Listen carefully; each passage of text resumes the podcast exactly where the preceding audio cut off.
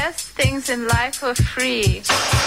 But you can give them to the birds and bees. I want money. Yes, I want lots of it. The Money Man, Scott Phillips. You can check out the podcast on LiSTNR, L-I-S-T-N-R. Download free from Google Play or the App Store. Get on your smartphone, sign up. It's completely free. And check out these two podcasts, The Motley Fool and The Good Oil with Scott Phillips. Very good morning to you, buddy. How are you? Morning, Matt. Matt, it's a very good app too. Lots of Triple M stations, including Triple M Sunraysia. So, uh, LiSTNR app, very, very good.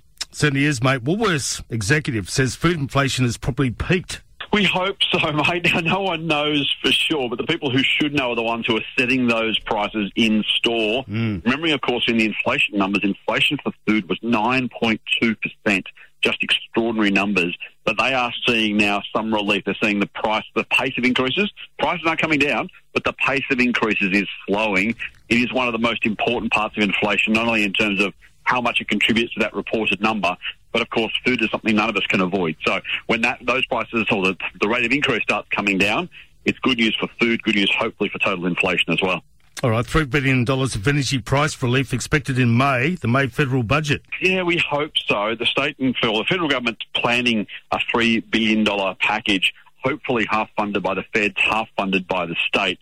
And they're going to try and thrash that out this morning.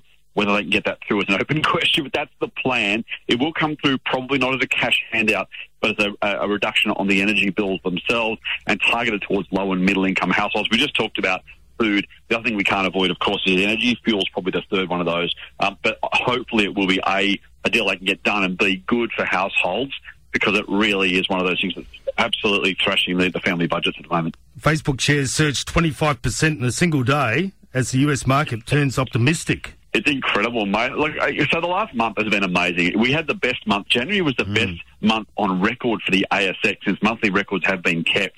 And that was driven largely by a recovery in tech stocks and growth stocks generally.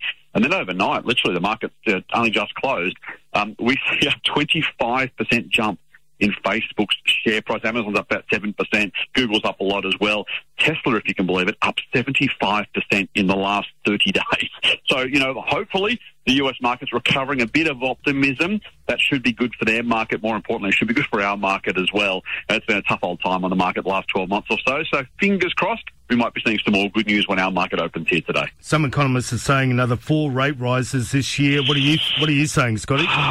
Mate, look, I don't do predictions because it's just they're there to make people like me look stupid and get them wrong. Uh, the, the range is massive. Some are saying none, some are saying four. I reckon about two should do it. In fact, the US Fed Chair Jerome Powell said two more for them uh, when he increased rates uh, the last couple of days. So I'm hopeful that only two. I'm also hopeful we might even see our first decline, first reduction after that, maybe towards the end of the year. So fingers crossed, we've got a little bit more to pay in the meantime, but maybe, maybe there's some relief on the horizon. I certainly hope so, mate. We certainly need it. Great to catch up with you, Scotty. As always, mate, we'll catch up again next week. Plenty of fun. Looking forward to it.